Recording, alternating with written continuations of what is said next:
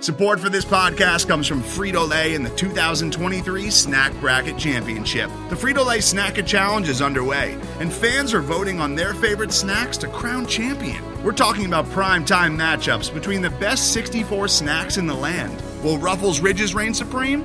Can Doritos defend their dynasty? Or will Smartfood use their smarts for a surprise upset? Only you can decide. Get in on all the action for a chance to win up to $1,000 or a year's worth of snacks. Let your snacks be heard. Just go to fritolaysnacket.sbnation.com to vote and enter for a chance to win. No purchase necessary. Sweepstakes ends April 3rd, 2023. Void where prohibited. Year's worth of snacks awarded in the form of 52 coupons, each good for one bag of chips. See official rules at fritolaysnacket.sbnation.com. Hello and welcome to our Between the Banners post game podcast. My name is Brandon Anderson and I'm joined by managing editor of the Tar Heel blog, Tanya Bondurant. The Tar Heels are heading back to Chapel Hill following a nail biter of a win against Clemson, escaping Littlejohn Coliseum with an 81 79 victory.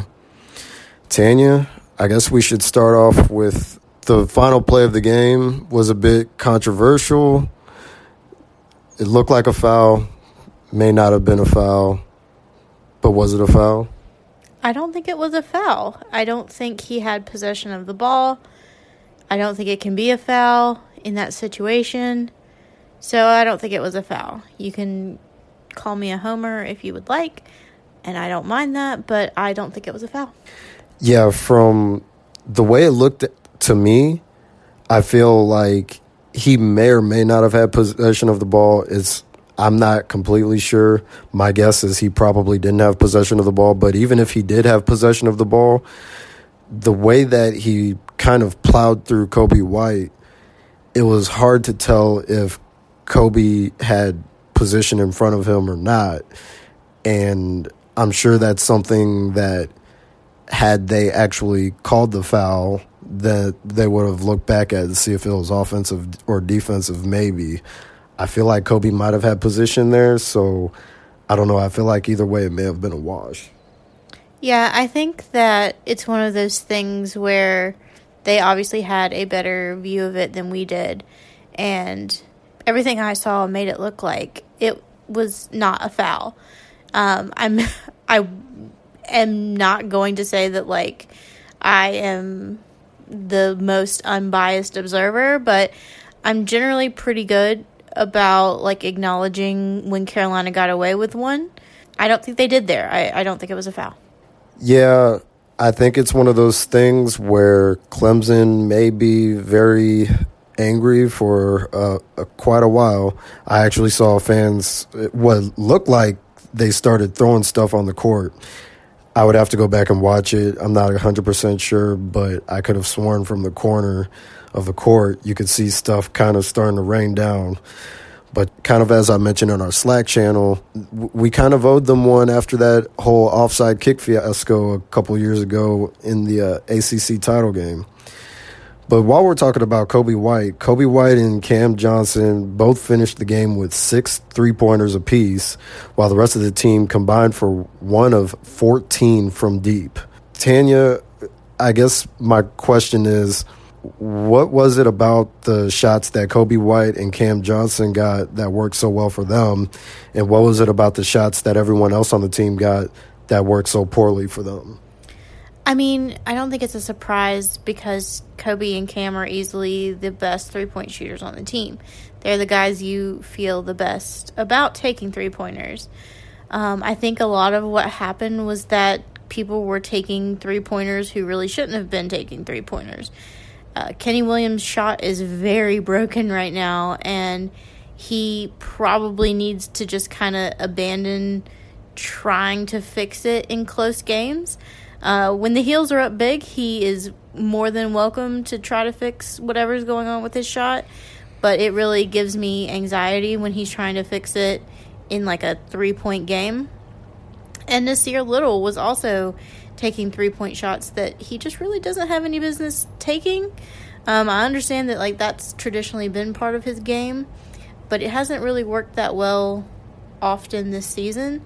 So, again, in a close game, I'd really prefer that he do what he's been doing the last several weeks, which is driving to the basket. and not chucking up threes that inevitably won't go in. I thought the one that Brandon Robinson shot was fine because he's been pretty good at that this year, and um, a couple of the ones that Luke Maye shot were okay, even though, again, only one of them went in. But again, Coby and Cam have been like blazing hot from three, so it's not really surprising that they were able to have that much success. Um, it's just kind of frustrating when everyone else is chucking really poorly thought out threes. Yeah, and correct me if I'm wrong, but didn't Platek throw up what uh, was that an air ball? Um, it I don't think it was an air ball, but it was well, well, well short. Yeah, I definitely remember it either being extremely short or airball or something like that. Uh, I couldn't quite, you know, figure it out from the angle. But going back to what you were saying, I think we are running into this situation in this time of season where there's only so many people that you can really trust shooting from three. We thought that there would be a lot more people at this point that you would be able to trust shooting from three. Luke Maye is relatively okay usually. Tonight he didn't have the, the best shooting night. Brandon Robinson, usually when he shoots anymore these days, you can kind of have hopes that it'll go in. Coby White and Cam Johnson are just automatic. That's just the reality of the situation. I still don't know what's going on with Kenny Williams. Every time we've watched him warm up, it just seems like he can't get his shots to go in. Nassir Little obviously has struggled shooting from deep. I know he's made a couple this year, but realistically, that's not where his bread and butter is. I'm going to kind of segue into the shot selection in general for the team tonight. I feel like there was a just way too many jump shots taken throughout the course of the game, and I don't feel like they were doing enough to attack the paint, which is funny because I don't know if you noticed the same thing, but I feel like when they were attacking the basket, they were either getting shots to go in or they were getting Clemson to foul. I definitely feel like, like it tilted more towards Clemson fouling, but I mean, did you see the kind of the same thing that I saw? I honestly think what kept them from driving more was the fact that they got called for a few early offensive fouls. Um, whether those were fouls or not, that's not for me to decide. But I think that that definitely made them a little more gun shy about really taking it into the paint. Um, it definitely was a case of them taking shots that I don't think were intelligent this time around. Um, it almost seemed like they were panicking a little bit. Everyone was kind of taking really ill-advised shots. Like I don't think Ken, I don't think Kenny Williams should have been chucking threes at that point. Um, he was 0 for 5 from distance. Um, I have no idea why Little needed to shoot three threes. Uh, they were also taking very long uh, jumpers from inside the arc as opposed to driving it to the basket. So I definitely think the foul situation came into play there. Um, but I also feel like the fact that the game was so close and for a while Carolina was behind had them sort of, if not panicking, trying to do a little bit too much instead of making the smarter play. Yeah, I definitely agree with all of that. I know, especially with Nassir Little, I feel like his bread and butter is definitely driving to the rim, and there was lack of that definitely throughout the course of the night. But hopefully, against Boston College, that'll kind of return, and hopefully, in general, the team will kind of get back to what they had started to figure out during the stretch. So Coby White had another big game, 28 points, um, 17 of those points coming in the first half. He just caught fire from distance. Clemson did a good job of clamping down on him in the second half. Uh, he had 11 points in the second half, shooting three for six, while in the first half he shot six for 10. Tanya, why do you think Clemson had such success kind of limiting Coby White in that second half? Well, because no one else could really make those shots. Um, the only other person they had to worry about making anything from distance was Cam, and honestly, that's kind of what happened. Was Cam started making a lot of threes in the second half, where Coby made a lot of threes in the first half, and I feel like they focused their defense on Coby in the second half, which freed up Cam, and Cam made him pay for it. That's honestly like best case scenario for the Tar Heels is when one of them is doing well and can kind of get the opposing team's defense to pay attention to them that frees up the other to make some more uh, open shots. Uh, I thought that was really good. I think that it showed maturity from Coby because I know in the past um, he's kind of tried to force things a little bit, and I don't think we're seeing that as much now. Um, the defense definitely worked harder on him in the second half, and it showed in his point totals, uh, especially from distance. But he was able to turn that into one of his teammates um, getting hot. So I think that is really the ideal. And also, I think that that's something that they're going to have to expect to see more down the stretch is uh, teams really honing in on whoever's got the hot hand, and then hopefully whoever else can come through once the defense switches over and, and tries to help a little bit too much.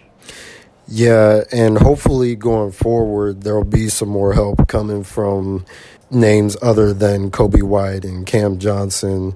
Luke Maye still had 13 points. Kenny Williams still had nine points, and Brooks had six points.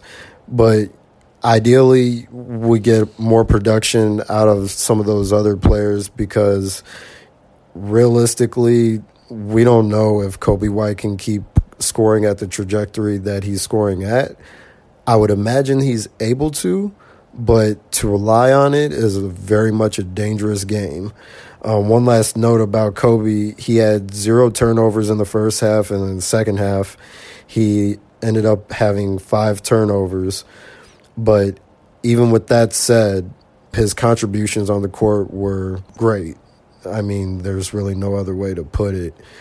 But overall, this was a rough game. This was one of those ones that past UNC teams have lost before. And somehow, some way, they managed to channel the same thing that they channeled in that Miami overtime game earlier in the year and they got it out a win. Yeah, for sure. And I think that Coby's second half turnovers had a lot to do with Clemson's defense. Um, they were a lot more disruptive in the second half, and it showed. Uh, that's one of the sort of drawbacks of Coby's game. He does turn the ball over, but I think that um, it's definitely something that he can work on, and it didn't hurt the team today, which is the important thing. Uh, I definitely don't think the team wins this game if we're playing it in maybe December. Um, these are the kind of games where the other team definitely punched Carolina in the mouth. And for a good chunk of the beginning of the season, Carolina didn't seem like they were able to respond to that sort of thing. Um, that that has definitely changed, and tonight was definitely another example of them being able to get up off the mat and punch right back. Absolutely. Well, that's going to do it for us. This has been the Between the Banners post game podcast. Be sure to follow us on Twitter and Facebook at Tar Heel Blog to stay up to date with the latest articles and podcasts. Also, be sure to subscribe to us on the Apple Podcasts app and leave us a review. Once again, the final score of the game Carolina 81, Clemson 79. The Heels are back in action Tuesday night to take on Boston College and Chestnut Hill with hopes of finishing the season with an undefeated ACC road game record. Thank you for joining us, and we'll see you next time. Today's episode is brought to you by Cars.com. With over 2 million vehicles and 50,000 more added every day, Cars.com will match you with the perfect car for you, your budget, your life, your style. And if you're ready to say goodbye to your current car, Cars.com will get you an instant offer to cash it in. Just start by entering your license plate and get matched with a local dealer who will write you the check. So whether you're looking to buy or sell, just go to Cars.com. It's magical.